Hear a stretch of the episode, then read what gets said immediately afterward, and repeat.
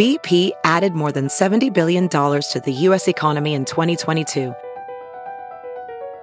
Investments like acquiring America's largest biogas producer, Archaea Energy, and starting up new infrastructure in the Gulf of Mexico.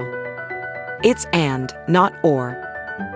See what doing both means for energy nationwide at bp.com slash investing in America.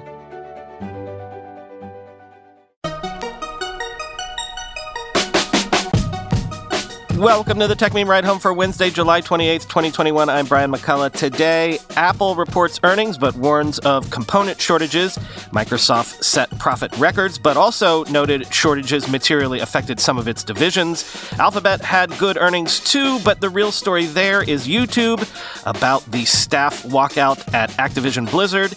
Is Apple asking leakers to snitch on their sources and an interesting raise to do next generation search on iOS? Here's what you missed today in the world of tech. Well, it's earnings deluge time. Let's start with Apple. Q3 revenue there was up 36% year over year. Net income of 21.7 billion was up from 11.2 billion year over year, so nearly doubling.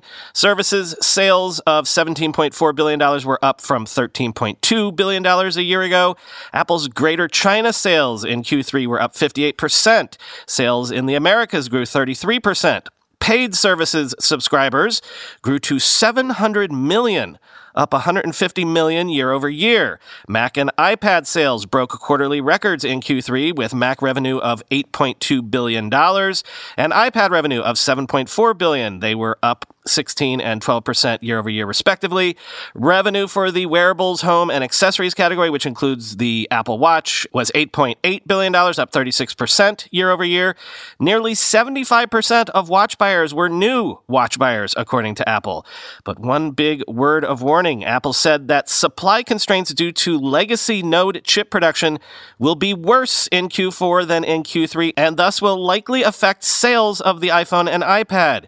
Quoting CNBC, Apple CEO Tim Cook said the shortages aren't in the high powered processors that Apple has manufactured for its devices, but in what's called legacy nodes or chips that do everyday functions like driving displays or decoding audio and can be manufactured using older equipment. The majority of constraints we're seeing are of the variety that I think others are seeing that I would classify as industry shortage. Apple CEO Tim Cook said on a call with analysts. In the case of other component shortages, he attributed it to demand outstripping Apple's own forecasts. Quote, We do have some shortages in addition to that that are where the demand has been so great and so beyond our own expectation that it's difficult to get the entire set of parts within the lead times that we try to get those, end quote.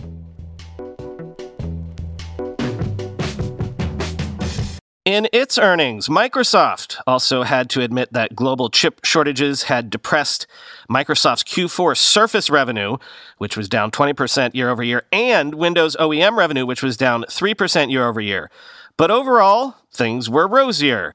Microsoft reported Q4 revenue up 21% year over year to $46.2 billion. Net income up 47% year over year to $16.5 billion. Commercial cloud revenue was up 36% year over year. Microsoft surpassed $60 billion in annual profit for the first time ever. It had never even hit $50 billion in profit in a year before. And LinkedIn posted Q4 revenue of around $3 billion, passing the $10 billion mark in annual revenue for the first time since Microsoft's acquisition of that company. And by the way, Q4 ad revenue at LinkedIn was up 97% to more than $1 billion. Interesting wrinkle for Microsoft, though. Overall gaming revenues rose to $3.7 billion, up 11% year over year with hardware revenue up 172%, but Xbox content and services were down 4% year over year. What's going on there? Quoting GeekWire. Microsoft notes in its report that last year's big numbers were driven in large part by stay at home scenarios where entertainment starved customers in social quarantine turned to video games to fill some of the gap. Now that at least some parts of the world have relaxed restrictions, home based activities like video games are slowing down. 2021 has also been a slow overall year for new video game releases. While Microsoft's first party titles are on an upswing with next month's Psychonauts 2 marking the beginning of a slow but steady release of content. Many developers have struggled with production delays due to last year's work from home edicts. As a result, several of the big third party games that were expected in 2021 have been pushed back to later in the year, if not 2022. Since much of Microsoft's profit margin on the Xbox depends on software sales, a weak release calendar impacts the company's content and services gaming revenue, end quote. And the song remains the same at Alphabet, which reported Q2 revenue of $61.8 billion, up 62% year over year. Operating income of $19.36 billion, up 31% year over year. And Google Cloud operating losses were down to $591 million. The real story at Alphabet, though, continues to be YouTube, which reported $7 billion in Q2 ad revenue, up 84% year over year from a mere $3.81 billion. This means that YouTube is now at a $28 billion run rate annually, which means that it will probably surpass Netflix in revenue by the end of the year. As our friend Simon Owens tweeted, quote, it wasn't that long ago when Google refused to break out YouTube's revenue numbers, probably because they weren't all that impressive. The company acquired YouTube back in 2006. It probably took a lot of patience to let it grow into the revenue juggernaut it is today, end quote. And quoting Variety, the revenue gains by Google and YouTube in the most recent quarter come after the company experienced a sales slowdown in Q2 of 2020 as advertisers pulled back on spending in the earlier days of the COVID pandemic.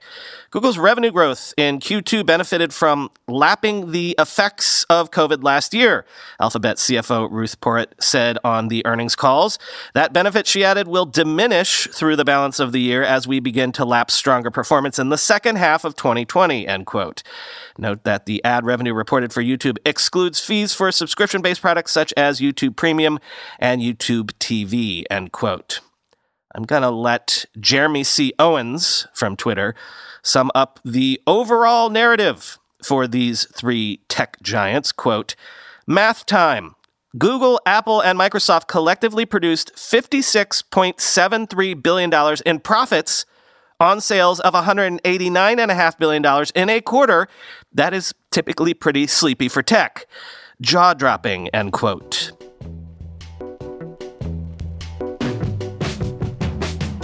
TSMC has received final approval for a 2 nanometer chip plant in Taiwan. Sources say construction will begin in 2022 and equipment will be installed in 2023. Quoting Tom's Hardware, Based on the company's roadmap, its N2 fabrication process will be ready for mass production in late 2024 or sometime in 2025, which is when the fab will be ready. As demand for TSMC's N2 node increases, TSMC will construct, equip, and ramp up additional phases of its facility in Hsinchu. Actual production capacity of the whole fab is unknown, but Typically, TSMC strives to build its so called gigafabs facilities with a production capacity of over 100,000 wafer starts per month. To meet demand for its N2 node, TSMC is considering building an additional leading edge production facility at another site. TSMC's N2 will be the foundry's first manufacturing process to use gate all around or GAA transistors in their nanosheet or nanowire implementation, along with other innovations. TSMC did not disclose any details about the technology at its most recent technology symposium, which is an indicator that the technology is either still in pathfinding mode or several versions of the node are being evaluated. TSMC recently started construction on its N5 capable or 5 nanometer fab in Arizona, while this facility will not use the company's most advanced node when it goes online in 2024, it will be TSMC's first overseas fab in years that will produce chips using an advanced fabrication process. TSMC is also considering building fabs in Japan and Europe to meet the demand of local customers, but those facilities will mostly focus on specialty technologies. Previously, all of TSMC's advanced facilities were only built in Taiwan, whereas fabs in the US and China use considerably older nodes. This obviously helped to ensure the geopolitical importance of Taiwan Taiwan, but while TSMC is somewhat altering its fab strategy, its leading edge facilities will still be built in Taiwan, and authorities there are willing to help the world's largest contract maker of semiconductors, end quote.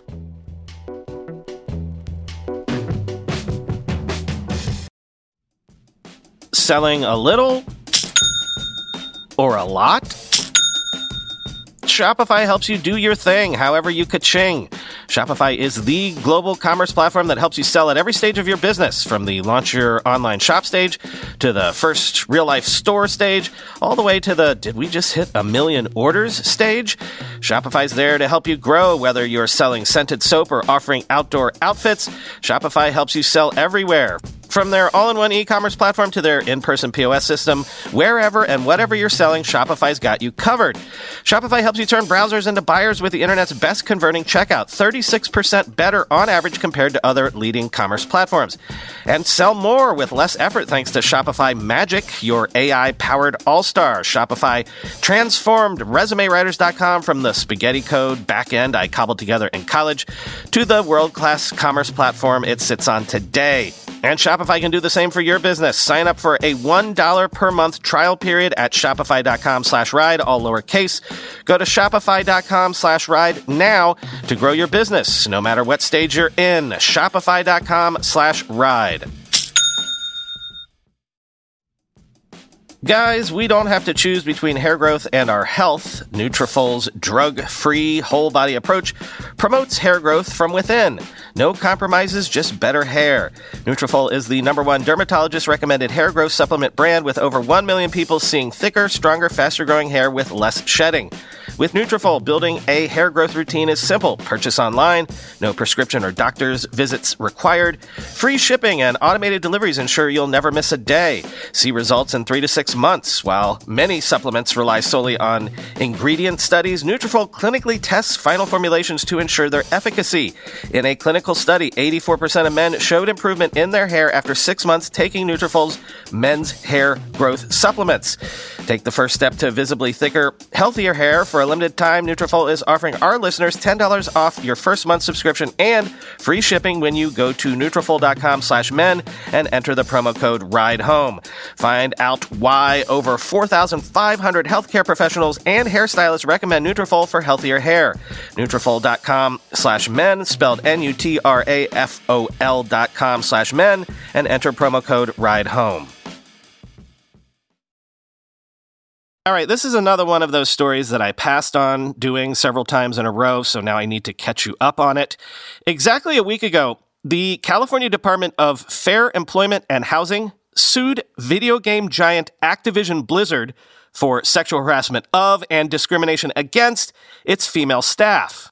Last Friday, signs of, shall we say, Turmoil inside the company surfaced when Blizzard's president called the sexual harassment lawsuit, quote, extremely troubling in an internal memo, while a VP at the company said that the lawsuit presents a, quote, distorted and untrue, unquote, view of the company. Then on Monday, about a thousand current and former Activision Blizzard employees said in a letter to leadership that the company's response to its recent lawsuit was insulting. And now, today, apparently Activision Blizzard staff are staging a walkout, demanding fair treatment for underrepresented staff and ending arbitration clauses in staff contracts, quoting Bloomberg. Activision Blizzard Chief Executive Officer Bobby Kotick responded to the threat of an employee walkout with an all staff email Tuesday apologizing and calling the company's recent actions, quote, tone deaf. In Kotick's message, the CEO said the company had hired law firm WilmerHale to conduct a review of its policies and promised, quote, swift action to ensure a safe environment and to stamp out harassment. Kotick also promised that the company would take steps including personnel changes, encouraging diversity in hiring, and removing inappropriate in-game content. The controversy at Activision Blizzard started last week after California's Department of Fair Employment and Housing sued the publisher behind games like Call of Duty and World of Warcraft, detailing disturbing incidents of sexual harassment and assault and a culture in which women faced unequal pay and retaliation. Activision called the allegations false and distorted in a statement last week, and Fran Townsend, executive vice president for corporate affairs, sent a letter to staff echoing that claim. Infuriated Activision employees have spoken out on social media, and more than 2,000 staff signed an open letter calling the company's responses, quote, abhorrent and insulting. Now they're planning a strike. The walkout is being organized by a group of employees at the subsidiary Blizzard Entertainment, where the majority of the lawsuit's allegations were focused. In a statement to Bloomberg, the workers said their goal was to, quote, improve conditions for employees at the company, especially women, and in particular women of color and transgender women, non binary people, and other marginalized groups, end quote.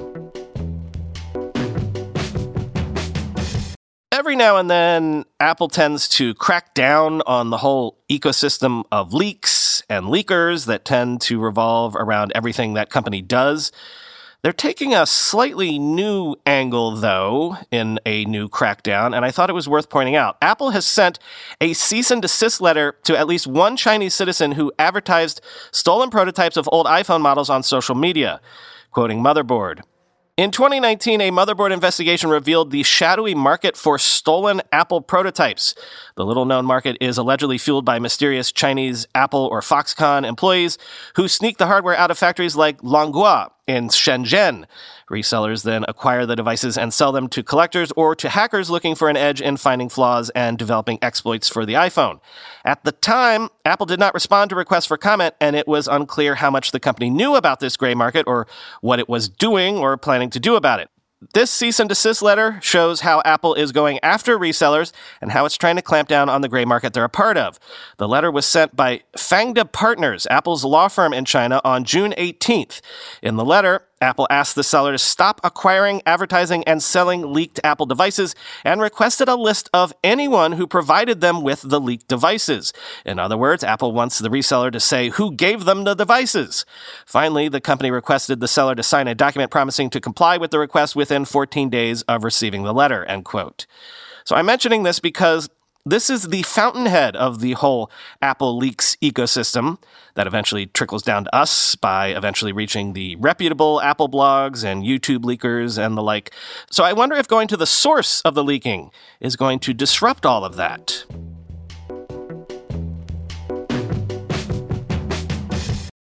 Finally, today, a hell of an interesting raise to tell you about. Brain Technologies has raised more than $50 million to launch Natural, a natural language search engine app for iOS in the US. It has some interesting backers, including Laurene Powell Jobs' Emerson Collective and an unnamed solo investor who kicked in $1.5 million back in 2016. Brain Technologies has been in stealth mode all of this time, but now that it's launched, please, please, please do not call it a voice assistant, quoting TechCrunch. Jerry Yu, the young founder and CEO of Brain, a repeat entrepreneur and robotics enthusiast, whose last company, a grocery delivery service in China called Benlai, is still going strong, said in an interview that he does not like to call Natural a personal assistant app, not because of the shortcomings of so many of these in the past, but because of the voice association many have with the concept. Quote, We don't position ourselves as a voice assistant because we don't think the future is voice only, he said. It should be the right combination of voice and native app experience, end quote. Instead, he describes what Natural is as the world's first, quote, generative computer interface, the logical progression in digital information search. That progression, in his view, started with the web, progressed to search engines and then apps before landing where he sees it today. Natural brings all these together in some degree. Currently, you speak or type any kind of question or command into the app, which then provides a solution that might be in the form of links to other apps you might have. For example, I'd like sushi tonight. We'll bring back options in theory for ordering sushi and possibly your most favorite dishes from a selection of restaurants by way of food ordering apps that you use or places to go eat it, as well as options for making that sushi yourself and buying the ingredients online to do so, as well as a method. Similarly, travel searches return results that dip into multiple silos from, say, airlines and airline aggregators that are easily editable, and you can buy directly from those results if you already have payment details on your device. While Google provides this to some degree, you eventually have to navigate to sites to buy tickets, which might end up significantly more expensive when you actually visit said sites. The more you use the app, the theory is that it will learn more about what Yu might want from your questions. AI that anticipates what we are trying to say or do is something that has been attempted before, of course. But the difference here, you said, is that in Brain's approach, which is based on the concept of one shot learning, which he describes as a kind of general purpose AI, quote, a tool that learns to use other tools, end quote. The alternative is a more labor intensive approach that AI based systems are typically built on today, largely based around keywords. AIs from Google or Amazon are based on thousands of people and human coding to connect services, he said. This approach treats natural language processing as a classification problem, end quote. In contrast, the breakthrough system he and his team have devised, he said, quote, has learned more than 4 million functions on its own. Ironically, the end result of a successful AI like this is not to make us feel more technologically powerful, but to get us away from our devices and spending time fussing on them and into the world, end quote. So I guess we've got a new app to test out tonight.